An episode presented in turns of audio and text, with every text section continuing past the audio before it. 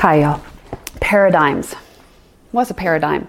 It's a funny word with a GM at the end, right? And how do you really spell it? it they're like glasses, right?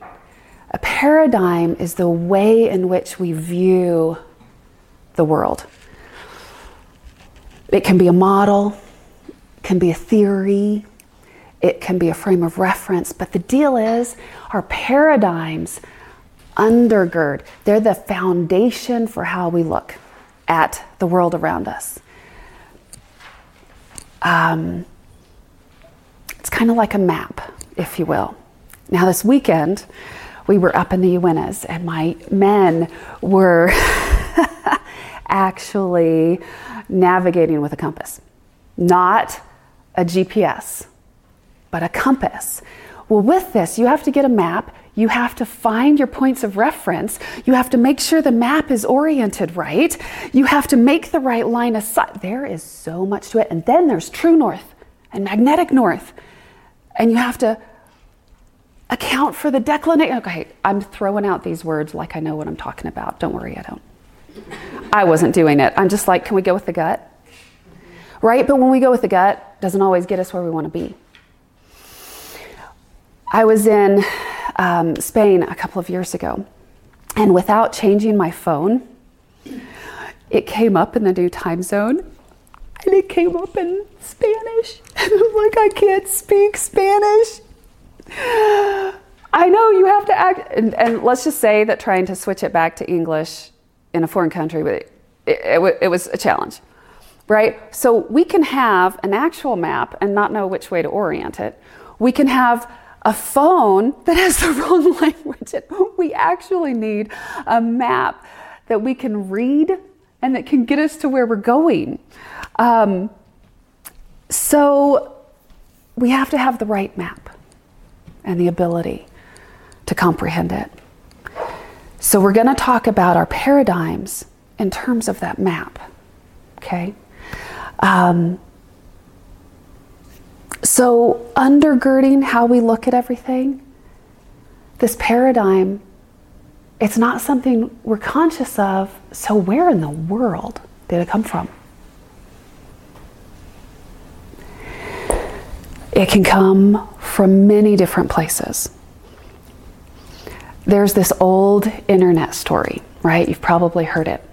There's a mom, we're going to make up names. Her name's Dolly. And Dolly has four girls and they all make their Christmas dinner, Thanksgiving dinner, they all make it the same way. But they make this ham. And mom cuts the end off of it. So, so does Anna, so does Bertha, so does Charlie, and so does Dana. Well, Dana just got married. So she's about to have a meal with her husband, but it's just the two of them. So they have this tiny little ham and she puts it in and she cuts it off. And her husband goes, We just got married. We don't have a lot of money. Why are you cutting off our ham? And she's like, I don't know. I don't know why I do what I do. So she goes, I better figure this out. So she calls up mom, Dorothy, Dorothy and Dolly, right? So she goes, Dorothy, mom. She goes, Mom, Mom, why do all my sisters, why do you, why do you cut off your ham? What? Why are you cutting? I don't know why they cut off their ham. I cut off my ham because it won't fit in the pan. yeah, exactly, right? So that's a whole lot of wasted ham. Let's get a bigger pan. But we get our paradigm from looking at what other people who are significant to us do, at least in one way. But those significant people can be our culture, it can be what we see on the internet, it can be what our parents did, it can be our friends.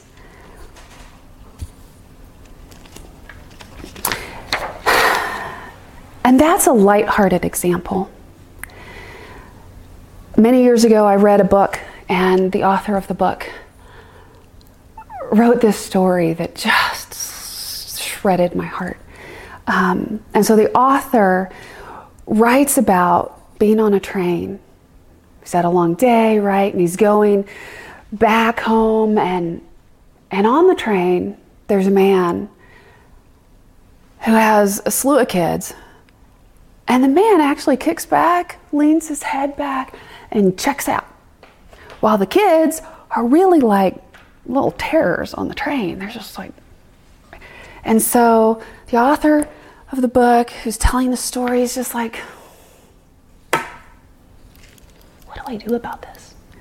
So, with all of the gentleness that he can muster, he goes up and he kind of goes, Sir, do you know that your children are somewhat disturbing people?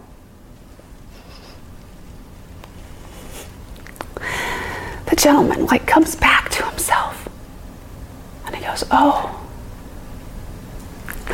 we just left the hospital where my wife died an hour ago.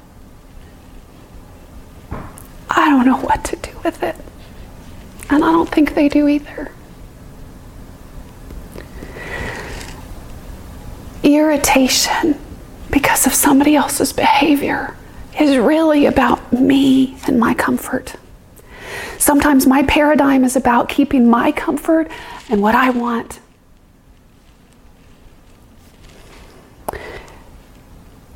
But other people's lives and their internal are complicated.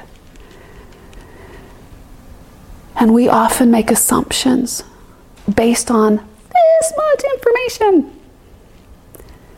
But a paradigm based on truth can take account for the complexities that we encounter. So here, we're going to go from this paradigm of doing what I've just known, doing what makes me comfortable, to doing something different. We're going to make a shift. We're going to make a shift that eases all of our internal and gets a grappling hook onto something that is immovable and can hold us like an anchor. So we want to become, in this class, aware of what our paradigms are, what the map is that we're operating from, what the traditions, what the behaviors. We want to look at them and not just be on auto. We want to look at our paradigms and we want to look at the way we look at the world and examine them and go, what's the cause? Why do I look at things like this? And what's the effect on the people around me when I behave this way? Then, once we can see that, then we're going to hold that up to truth. A truth that is immovable and beautiful, glorious. And we're going to test it. And the truth that we're going to test it against is the core of what changes lives for centuries and in the last period of time through the material in this course. So we're going to hear a piece of that right now.